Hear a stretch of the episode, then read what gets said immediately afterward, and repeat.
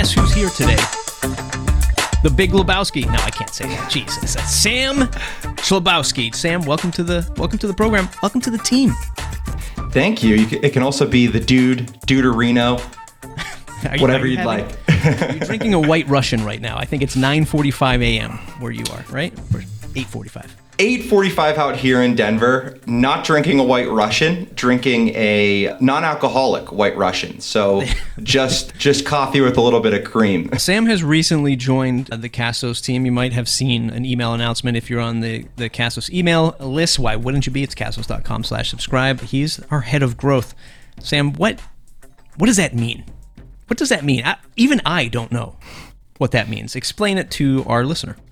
It's actually a really good question because the concept of a head of growth, and when I was looking at new roles and I had found the Castos role, head of growth isn't a role that is really out there in the wild. People are used to a head of marketing, a head of sales, even directors of demand generation and things like this. So I actually really liked the role and I did some research into it. And it's made a lot of sense, especially over the last month and a half. But what a head of growth primarily is doing is it's a combination of marketing and sales all kind of smashed into one where you're creating the things that are going to build interest and then you're looking at the ways that you can turn that interest into action. And I think there's a lot of crossover there with anybody who's trying to market their brand, their business, their podcast. There's a ton of crossover between that idea of where it's you're building engagement through content. Maybe you're giving away this content for free, but you want some sort of long term action. It's sort of like a call to action in a podcast episode where you're either asking somebody to subscribe or somebody to you know become a private member of you know your content network that you're building things like that. So long story short head of growth it's a true mashup of sales and marketing and putting that together in one in a really holistic sort of way. And for the average podcaster, and by average I mean probably 98% of us, we're we're doing all of that sales, marketing, promo, strategy, drafting, editing. We're doing it all, right? I don't want to say you have the luxury, but you get to come in and oversee what's happening with our sales team, what's happening with our marketing team, make that cohesive plan. And I think in a moment we'll talk about what podcasters can do to help grow uh, their, at least from your perspective, help grow their audience. So somebody who's doing this all day long, thinking about growth, thinking about making the connection of sales, marketing, and promotion, will give you some of Sam's tips. But Sam, you come from an interesting space. I came from the web sort of web services background. Web. I used to run an agency, obviously ran a podcast, sold a bunch of stuff, and you came from a world which blew my mind from the web side of of of what the, that market of helping people build websites that were in which particular space. mental health. So, primarily in the mental health space, helping private practices, counselors, LCSWs, therapists, psychiatrists all start and market their private practices. And it was definitely a very interesting space to be in because we also were in that space at a very interesting time when mental health really became not only more accessible, but there became a real desire for mental health in America. And some of this stigma really got removed over the past couple years. And it was amazing to see all of these various clinicians that we were working with be able to grow their businesses and ultimately help more people. And I found that sort of work very rewarding. But it was a lot of people with small businesses who were just kind of in that startup phase. And maybe those businesses would go on to be bigger, larger organizations, multiple employees, maybe dozens of employees. But a lot of those same strategies that we saw people deploying that were really working, building out a blog, building out a newsletter, doing things like even starting a podcast or running live webinars and live events. A lot of those things I think transfer to what we do at Castos, helping creators, specifically those creators who are just in the early days of their show, uh, get their work marketed to an audience and help people find out about it. And I think the biggest, you know, just from my own perspective, and I guess this is what happens in every market that you don't you don't know anything about, and all of a sudden you're just surprised or floored by the, the and we don't have to name numbers here or, or company names or anything like that, but just the sheer size of people spinning up sites in this space was sort of just mind boggling to me. And it, and it goes to show, like, even in the podcasting space, when I joined Castos, I was thinking, of course, I know everything about podcasting. I've been doing it now for nearly a decade. And then I joined Castos. I'm like, oh my God, there's this whole other, like, genre, market, opportunity in podcasting and audio, which I wasn't even, I, I didn't even, it didn't even occur to me some of these things uh, that that brands and businesses use podcasting for. And I and I guess I shouldn't be surprised because in the podcasting space, one of the largest, if not the largest, podcast advertiser is better, and they're a, a sort of like an online online counseling therapy. I hear them all over the place with some of the the bigger podcasts that I listen to. And you're right, like a lot of these folks building out these sites, even though they were coming to you for the actual website for the technology side of it, they still had to go out and create their own content, or were you helping them create content as well? So we were doing some of that content creation for them, and that was one of the cool things that we did have was a system that would help with the social media marketing. Think of it sort of like a Hootsuite, if the audience is familiar with Hootsuite scheduling out tweets and social posts, Facebook posts, what have you. And it was kind of like Hootsuite, but specifically for therapists, where the content was built in there. It would share helpful articles with their network and it would help facilitate some of that. But a lot of times, the most successful people that I came into contact with were really going above and beyond and doing things like launching a podcast for their mental health business or doing webinars and live streams for their mental health business. I think that that connectivity is something that plays just such an instrumental role in any new business. Putting yourself out there, connecting with your audience, I have found that it's something that's really, really impactful. And if you can do that and do it long enough and gain that experience and get that exposure, even if things aren't perfect in the beginning, it's something that's going to really make a large impact in whatever you're doing, whether it's a business, whether it's just a podcast that you're passionate about and you're trying to grow your audience or whether it's a brand or a, a coaching sort of network.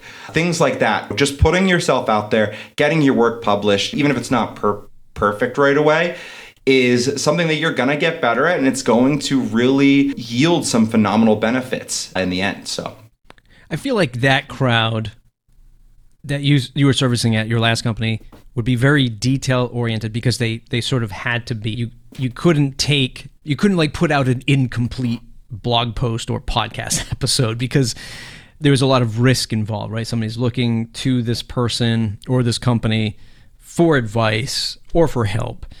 And you have to be so detailed oriented from your perspective. And I don't know if you if you saw this, like if you were sort of at the tip of the spear, if you will, but how how did such a large amount of of your customers manage time because in a small business environment, I don't think the challenge is like understanding what a blog is, understanding what a podcast is. It's just how do you how does a small business owner find the time to do that?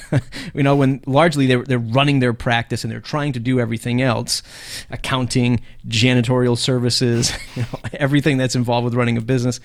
Do you know, or did you see a, a broad pattern over this many suite of customers that you that you serviced, how they managed time, or what their biggest challenges were in that space? Yeah, and that is just a phenomenal question, Matt. It was actually something that we were trying to do from a content standpoint to help people with. Because time management, especially for early stage businesses, is really, really tricky. And one of our big suggestions was start small, do what you have time for and grow from there. So, for example, if you don't have a blog right now and you say, I want to start a blog, okay, great. Don't overburden yourself trying to do four blog posts a month while you are seeing clients, while you are doing your organization's books, while you are hiring, all of this other stuff. Just start with one blog post and get the feel for what your voice is through your blog. Great. You've done a blog post a month for two months. It's going well. Okay, great. Maybe upgrade to two or three blog posts a month. Then, if that's still going well, but you say, hey, I'm busier than ever, okay, great. Maybe it's time to either outsource or hire someone else to do that. And I think that was really one of the biggest transitional moments that I saw with a lot of the businesses we were working with was when to start delegating things and when to start handing off things that they no longer had time for. I think starting on your own and figuring out a plan of action is a great way to get going.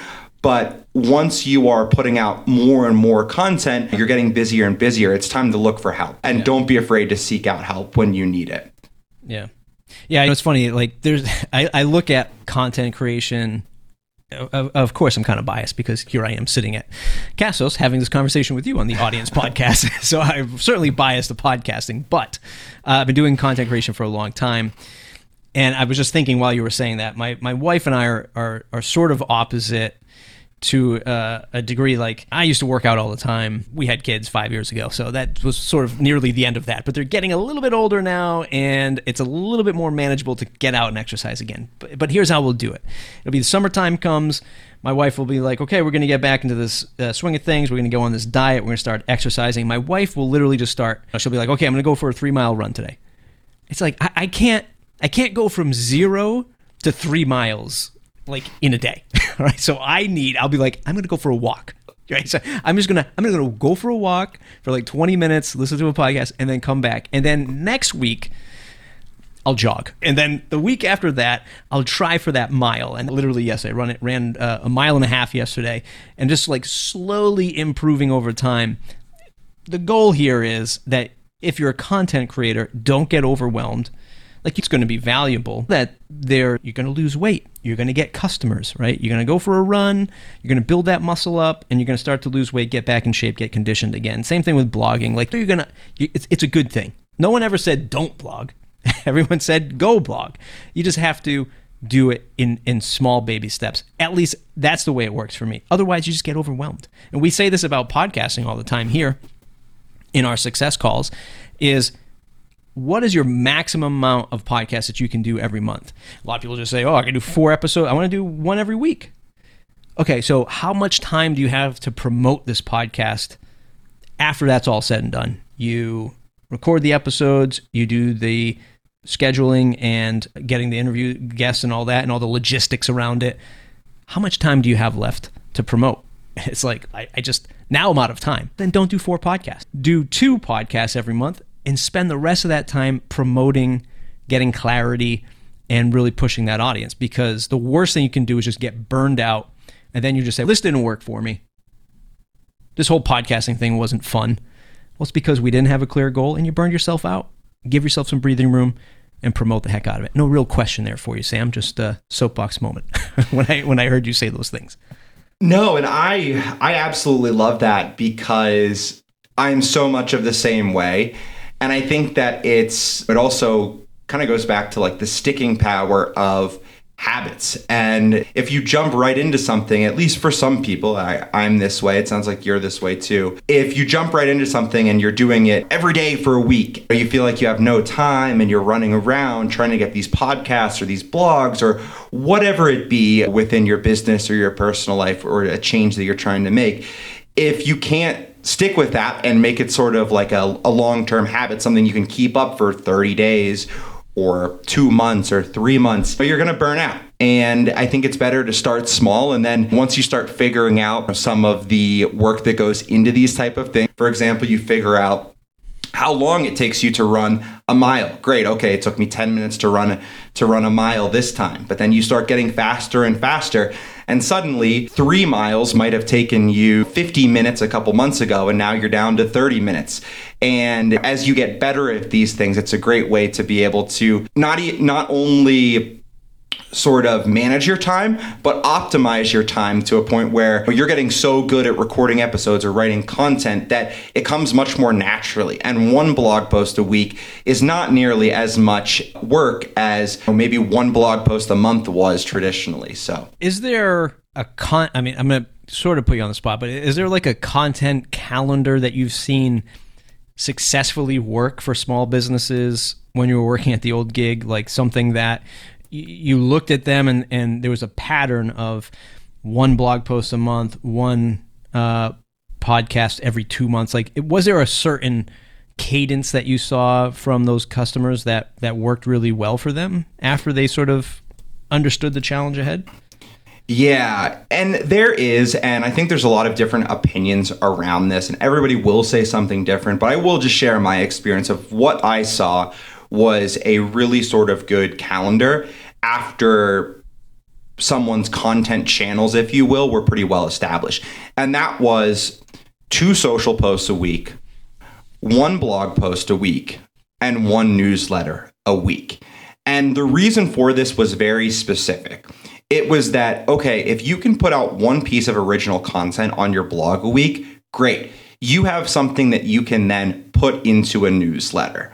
And you have that every week. The blog post is already written. You take a snippet out of that out of that blog post, you put that in your newsletter, and then you do on social one post promoting your blog and then another post maybe about something unrelated or maybe it's some sort of fun theme that you have every week and i find that that strategy blog post newsletter to social media posts is something that is very sustainable long term and it also is making sure that all of your content channels are tying back into one of another so i mean even if it's a podcast, for example, if you want to swap that blog post for a podcast episode a week, great. You put the podcast out, the podcast goes in the newsletter, you then do social about that same podcast, and all of your content streams are working together for you. One of the things that I think we can we can really say to like put a bow on that thought is the idea of repurposing content. So even if you started with just a podcast, even if you just talked to somebody for a half an hour, you could 25, 20 minutes, 10 minutes. Yeah, I mean, even 10 minute interviews or 20 minute interviews in a particular space, especially if it's B2B, B2C, you can pull, certainly you can pull two blog posts, quotes, snippets of audio, a video if you're if you're also recording video for your podcast, and you could your single podcast, even if it was 20 minutes once a month, I'm sure you could fill out a full month's worth of content breaking apart a lot of the the the the, the quote and the content. And even third degrees away from that somebody mentions a book you're interviewing somebody they mention a book and then that's just another whole nother piece of content right that you can go and pull from and then have that one podcast as your cornerstone piece of content or am i crazy thinking that you could repurpose a 20 minute episode into a whole month's worth of content not at all and i think that it's something that a lot of people might not know that they can do or is even recommended to do. The power of repurposing content is amazing. And I think that it's one of the things that when somebody isn't aware of that, it holds them back from really going into developing a marketing strategy because they think they always need something new. The way that our world works on social media is people forget really fast. And there are things that are on the internet for 24 hours and they are gone forever new people are seeing 24 your minutes. 24 minutes even yeah. New people are always seeing your content. They're always getting new ex- there's always new people being exposed to the work that you put out. So don't be afraid to repurpose things. I think it's what some of the most successful creators businesses organizations do really is they're optimizing the content that they put out so they don't have to constantly reinvent the wheel day after day week after week. Yeah man you, I, so many thoughts triggered in my head. Like the, I, I, don't even want to get on my soapbox about social audio and like even things like Instagram stories, Twitter fleets. Right, every platform now has stories. Man, I am not investing any brain cells into creating content on things that disappear.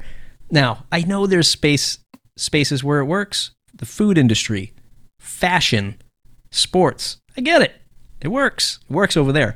But with the limited amount of time that I have left after creating all the other content that's archivable, searchable, repurposable, I am not going to spend that free time creating stuff that simply disappears. but that's just me. That's just old curmudgeon content creator in this space. I just won't do it.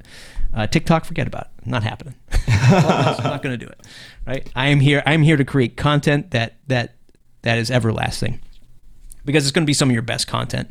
And I think you, you, you stole the next question right out of my head is I mean we have stuff on our site that we're con- we, we, you and I were having a conversation the other day we're like refreshing our podcast guide which is like I don't know 4,000, 5,000 words, a million images and links and videos. Like that stuff is just, yes, there's a front load of investment creating it, probably a few weeks, if not a month to create that kind of content. But then it's it's there, people are searching it, it's valuable, and then every so often, especially if it's something that impacts a fast changing industry like podcasting or any industry really, you go back, you refresh it. And that's just another thing that you don't have to. It's a great thing. Like after a year of creating content, and then January 1st comes, you're like, oh God, I got to do a whole other year of content. Guess what? You have this backlog of a year's worth of content. You don't have to rack your brain thinking about what you what you're going to do again. Go back, updates, the listicles. I mean, yeah, some of this stuff is throwaway, but it, it, it gives you the ability to jog your memory and just get that pen moving on paper or key keys typing on your keyboard to create the next piece of content or speaking into a microphone to do a new version of XYZ. And I think a lot of people forget because like you said, we're just moving on to the next shiny object. It's it's it's not good. It's not healthy as a content creator, at least in my opinion. And I would totally agree with that, Matt. I the way that I have always approached content and the way that I've had things in my head is I look at every blog post, every recorded live stream, every podcast that gets put out is you're building that savings bank. And the great news is that if there's an emergency, you can't produce a piece of content that week, great. You can pool from that savings account, pool from your content emergency fund, if you will, and repurpose that using what you know has worked over that past year and either putting it out in a different medium or just refreshing the information in there based on the current times. I think that there's a lot of opportunity, especially for anyone who is creating content throughout the pandemic. There's a lot of posts out there, a lot of podcasts out there that could be updated that people might want to consider doing that. Um, so that would be my hot tip. Just updating those things to be reflective of where we are in the world now versus versus where we are then. Some things have changed, some but you know, don't be afraid to pull from that savings bank to reuse that content. It sounds like we are definitely come from the same school of thought. Sam, when I a little, I know you're going to be leading up, and this is sort of as we wrap up here, uh, leading up to how folks in the audience podcast are going to hear more of you. You are going to take the reins of the Castos Creator Spotlight series, and you're going to interview folks who are Castos customers creating podcasts. So you're going to hear hear Sam's voice uh, as much as you probably hear mine in the coming in the coming days. But Sam, what I normally do is I, as I'm talking to somebody, is I'm thinking, what's the title of the show going to be? What can I pull from? And you just said it. It's going to be how to create a content emergency fund, and that's going to be the title. I love the content emergency fund concept and title. So uh, I appreciate that quick uh, quick win in the in the podcast title right there. Sam, what what do you what are you looking? What? No, I'm going to reverse it. I'm not instead of instead of positive. Let's go. Let's go negative first. That's the kind of guy that I am. What are you most afraid of, or what's the most challenging part of taking the reins uh, of the Castos Creator Series for you? I like the uh, I like the Boston based question. Go with this the is, negative first. Baby. So yeah. I'm from the East Coast originally. Now I'm out in Denver. We're all peace, love, yeah. and happiness. But yeah, it's no. 90 degrees today, so everyone is already going. God, just give me October. Like, like I'm done. 30 days. I'm warm. I'm hot. Now get me get me back into October. Go ahead. Uh, I love it. But yeah, so I think one of the most challenging parts of this podcast and taking over. And I certainly have big shoes to fill taking over for you, Matt. But it's lucky that I'm fortunate enough to be able to listen to all of our great work that's already in uh, the podcast. Or sorry, it's great that I've been able to listen to a bunch of past audience episodes, past Castos Creator Spotlight episodes, and familiarize myself with that content. But I think that the hardest thing for me with taking over these episodes are to glean actionable items from each creator we speak with. And I think that that is, and I could be proven wrong in the coming months, I think that that is also one of the big challenges about podcasting in general is when you are trying to find some common theme, some common thing that you can share from the episode, whether it is just the title or whether it's an overarching lesson, I think that's something that's going to take a lot of practice. Uh, but I'm confident I'm going to be able to learn how to do it over time. But I think initially that's going to be something that's going to be a real challenge for me is finding those actionable items out of the episodes, finding those lessons that we can share with people so they can grow their audience and they can use some of these insights from other creators with a similar experience to get their work in front of more people. If you're a Castos customer and you want to be on the Creator Spotlight series, we're going to have a new landing page for it soon. We promise. But in the meantime, send us an email, hello at castos.com. Say, hey, I got a show. I'm a Castos customer. I'd love to talk to Sam, and I have a great lesson to share. Not a dozen lessons, one, one really great one that you want to share with other podcasters and with Sam. Email us, hello at castos.com. Uh, hello at castos.com.